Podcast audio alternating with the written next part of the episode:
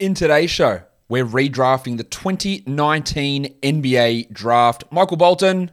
Thanks, Josh. It's Michael Bolton here, and it's time for another episode of the Locked On Fantasy Basketball Podcast. Let's get to it. Let's get to it, indeed. You are Locked On Fantasy Basketball, your daily fantasy basketball podcast, part of the Locked On Podcast Network.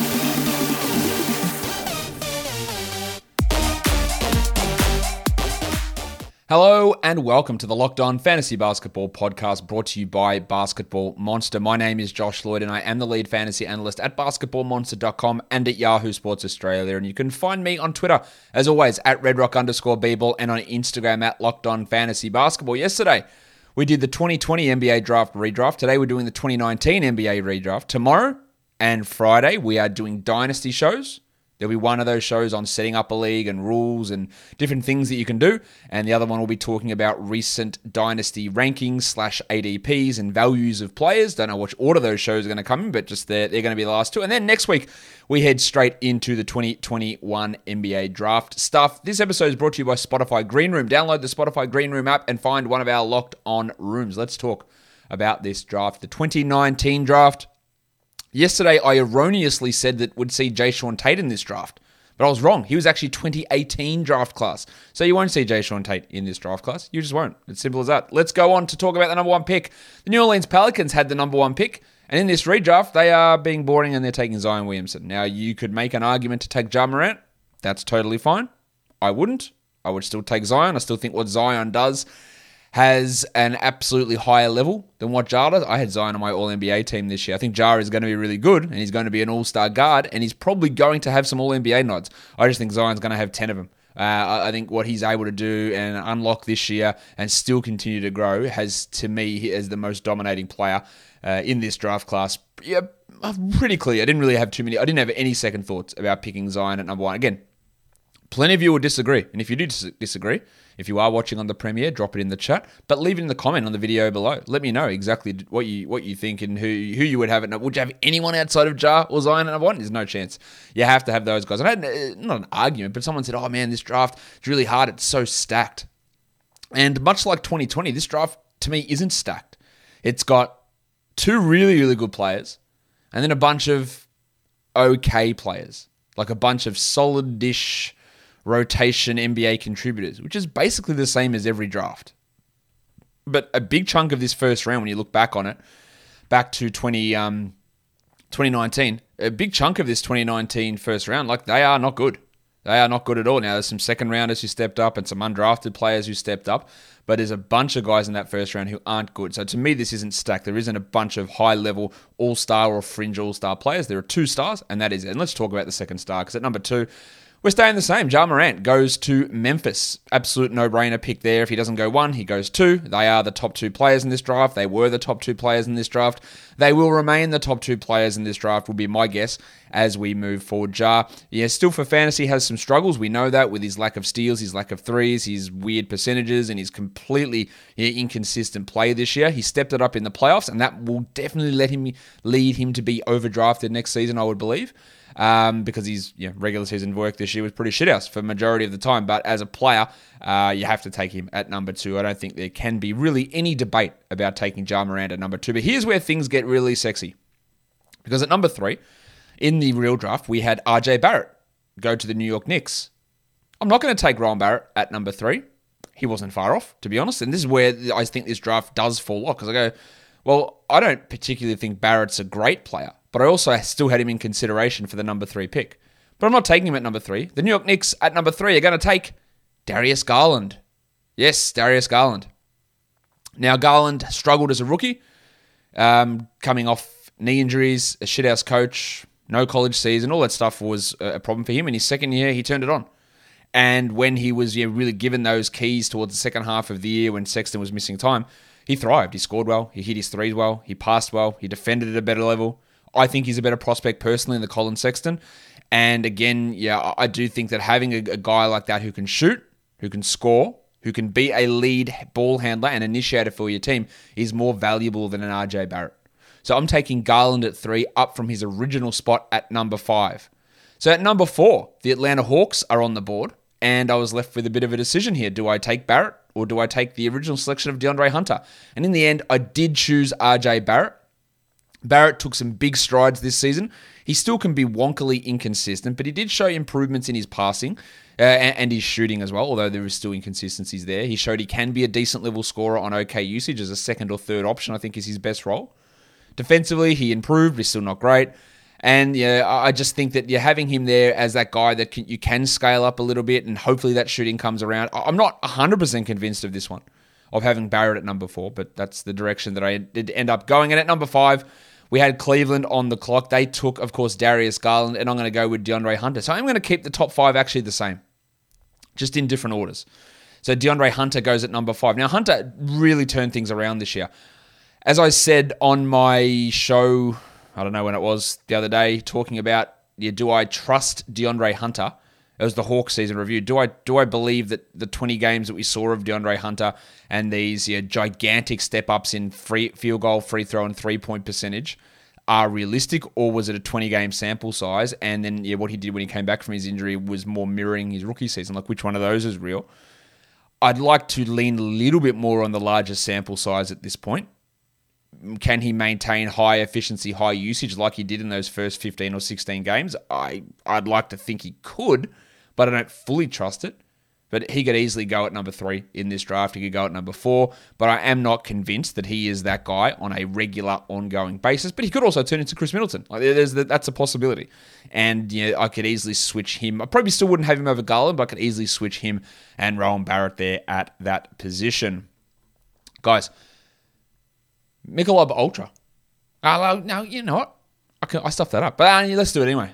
Ad reads all over the place because the NBA Finals, they're starting today. And our road to the finals NBA playoff coverage is brought to you by Michelob Ultra. It's only worth it if you enjoy it.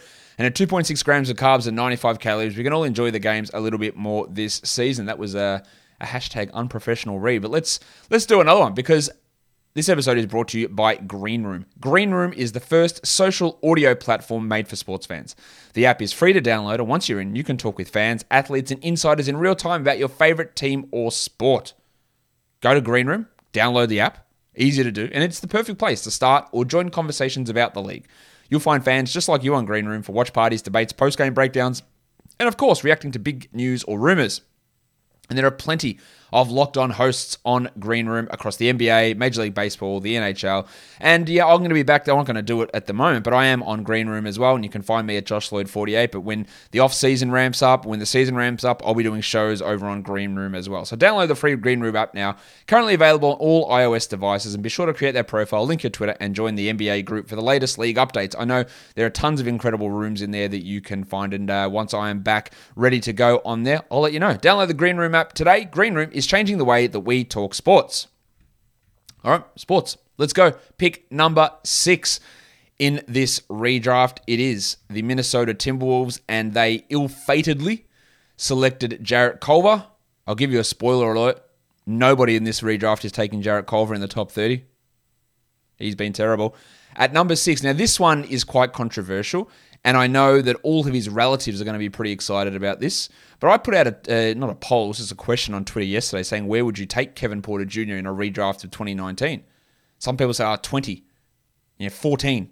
Some people said four. Like the value is all over the shop. And looking at these this group of guys, I'm going to take Kevin Porter at number six.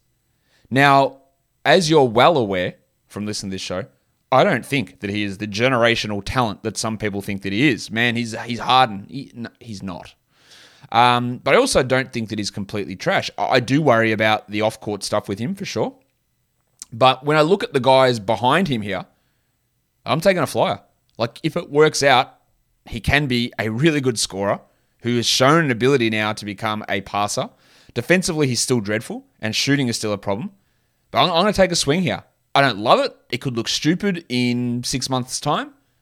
But the guys behind him, which you'll see come up in a second, I'm not enamored with those blokes. Like I don't think any of them like are guaranteed better options than Kevin Porter. So I'm going to take cousin Kev at number six for Minnesota.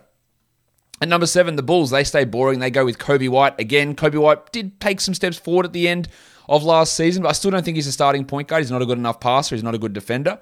He can be inconsistent with his shot, but he creates his own shot. He gets his own shot and he scores, and that's really valuable.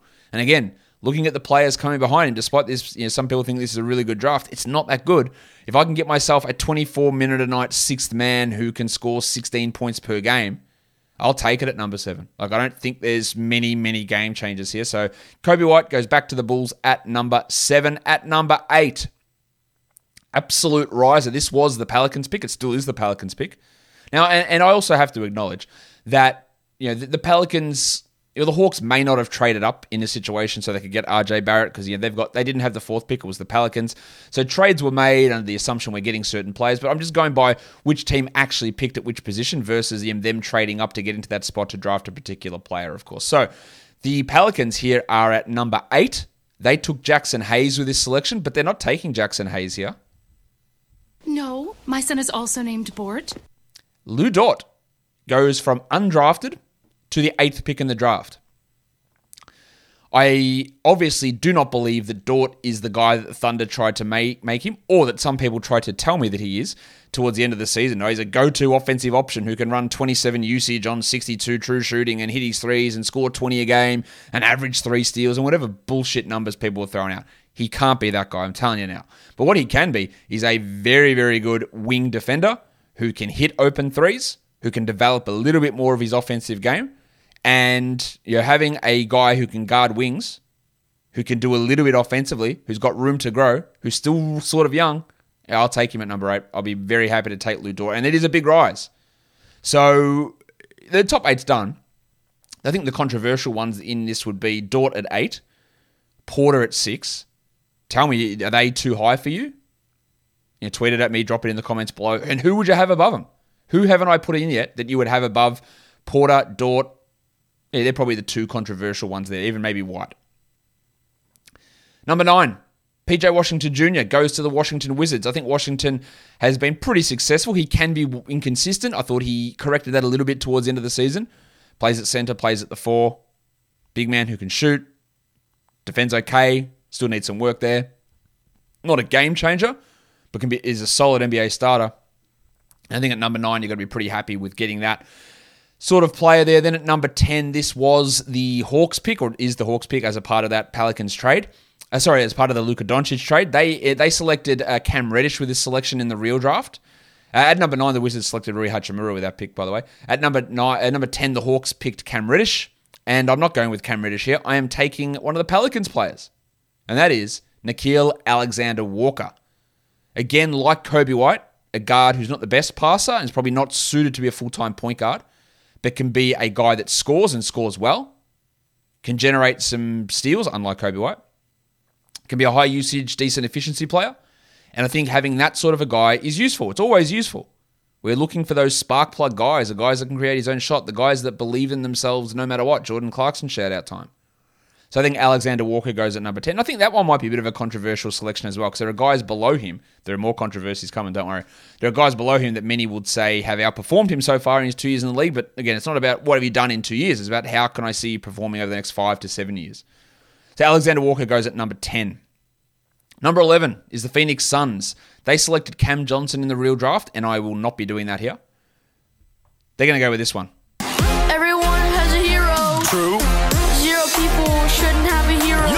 Now, Tyler Herro was great in the bubble last year, and he was uh, less than great this season. You know that I have been very firmly on the Tyler Herro is overrated bandwagon because the rating that he was getting was guaranteed 20 point per night starting player who's a superstar in the waiting and a top 50 fantasy guy upside, which is complete bullshit.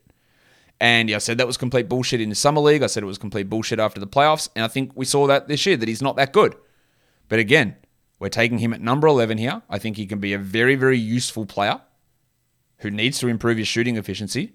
He's got a lot of problems defensively, but he can pass a little bit. He can run the pick and roll somewhat, and that's valuable. Now, there will be plenty of people who have him ahead of Coby White, Lu Dort, Alexander Walker, even Kevin Porter. I just don't value him as highly as I do those guys. And, and you you can argue that as much as you want, but that's my opinion. All right. Number 12. The Charlotte Hornets did uh, pick PJ Washington Jr. here, but I'm taking Chuma Okeke. Now, this was one that's out of the box. We didn't see Okeke in his first year after being drafted due to his ACL rehab. We did see him this year, and it wasn't until the end of the season where he start, started to get a really sizable role. Now, he was pushed into a role that was too large for him, and that did hurt his shooting numbers, but I think his ability as a defender was awesome. I think he showed an ability to be a solid offensive player. Very similarly to Lu Dort, except he guards threes and fours versus Dort twos and threes. Um, can he ever be a go to offensive guy? Can he ever be better than a fourth offensive option? Maybe not. But a starting caliber 3 4 who can defend threes and fours, who can shoot a little bit, who can pass a little bit, I think it's quite valuable.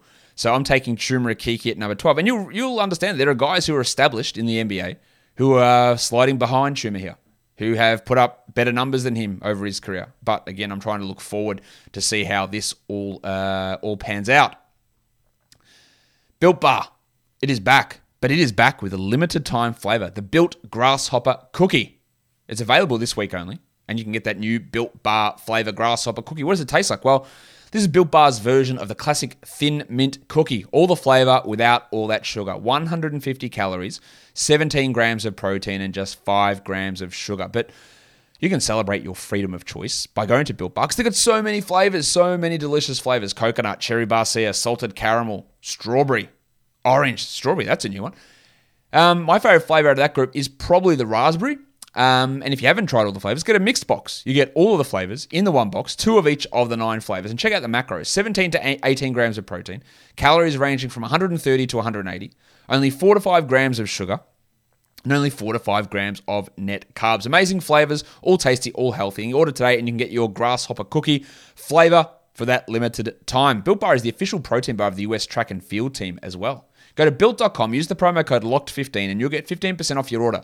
The promo code is what is it? It's locked15. That's what it is for 15% off at built.com.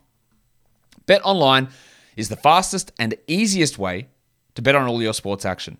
The NBA playoffs are going, the NHL Stanley Cup finals are still going, baseball is in full swing, and you can track all that action at Bet Online. So get all the latest news, odds, and info for all of your sporting needs across all of those leagues and UFC MMA action. Before the next tip off, head to Bet Online on your laptop or mobile device and check out all of the great sporting news, sign up bonuses, and contest information.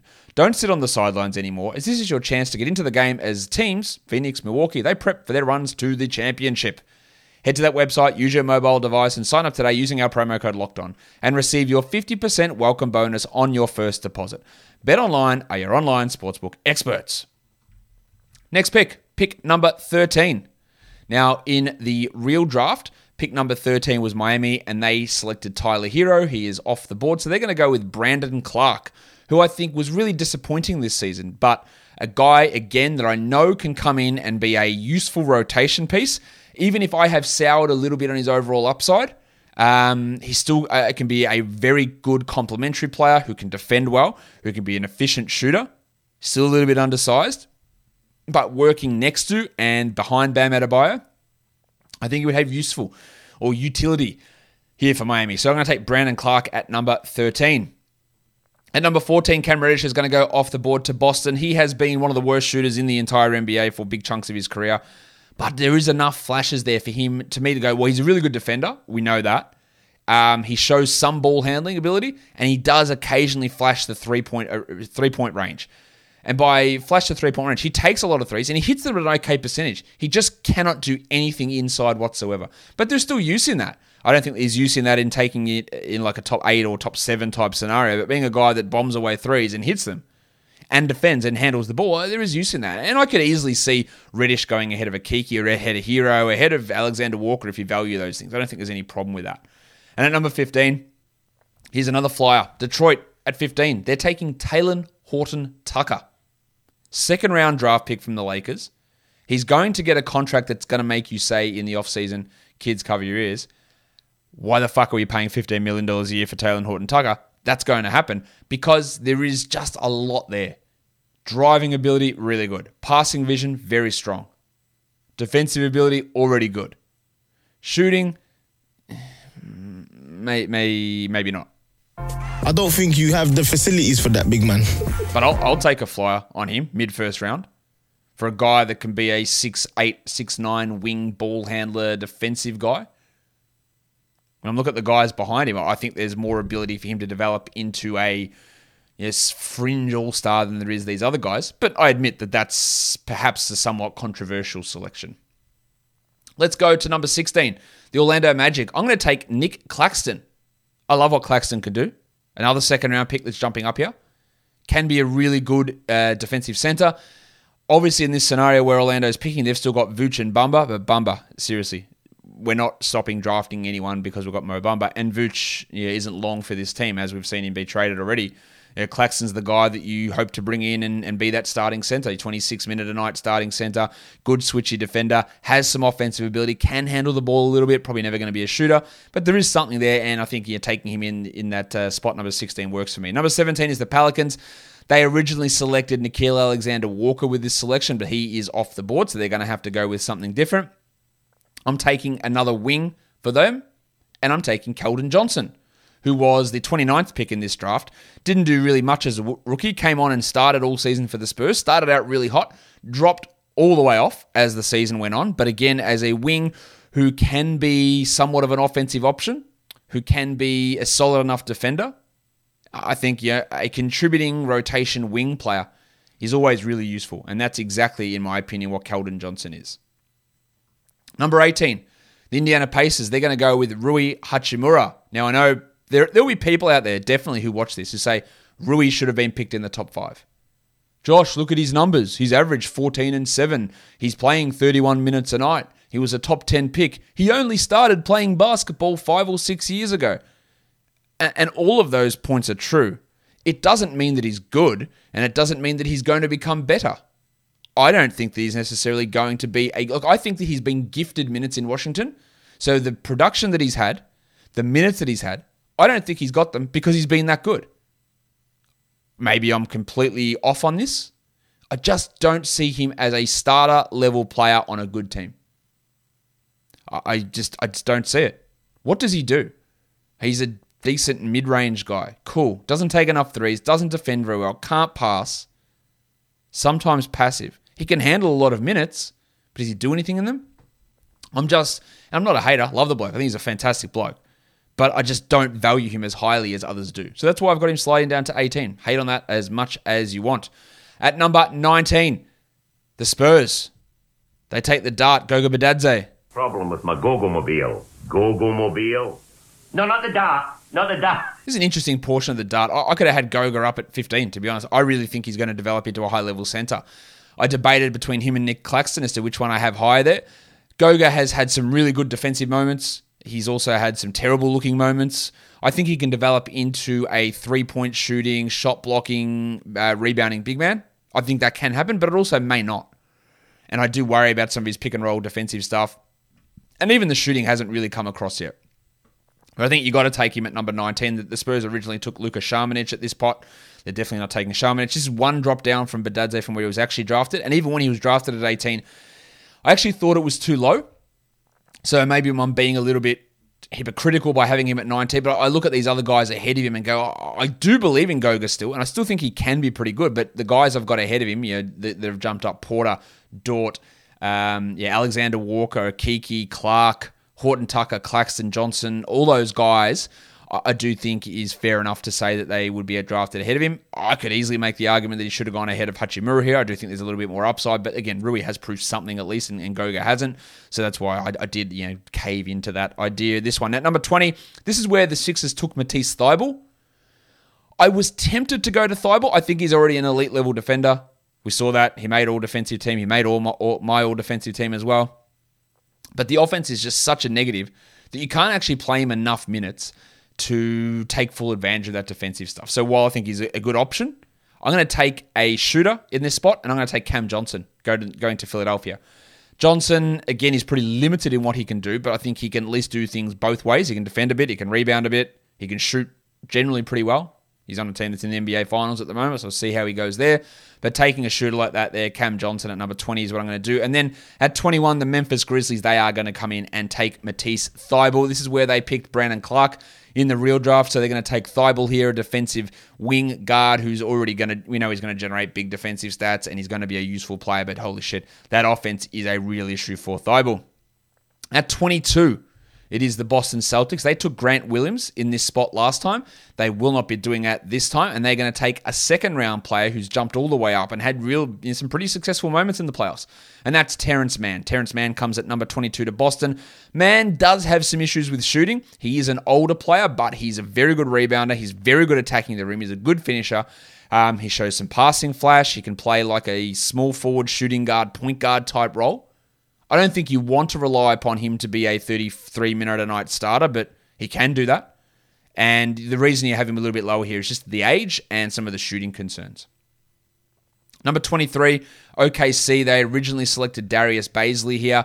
At number 23, they're going to go with a big man and they're going to select Daniel Gafford, who did go to the Bulls in the second round, of course, now on the Wizards. Now, I think at times Gafford has some problems still defensively, but he can be a really big energy big man can be a great rim protector. Showed some real improvement in Washington and just taking that flyer on athletic big man who can run the floor and be a 25 minute, 27 minute a night starting center, I think is pretty useful there. At 24, the Phoenix Suns originally took Ty Jerome in this spot. They won't be doing that here. At 24, it is going to be Jordan Poole who went to the Golden State Warriors. Poole was one of the worst players in the NBA as a rookie, came on towards the end of the season, and then this year became a really valuable piece, I think, for Golden State as a shooter, as a guy that can pass a little bit, as a very, very good sixth man and just getting him in there behind Booker and eventually behind Chris Paul.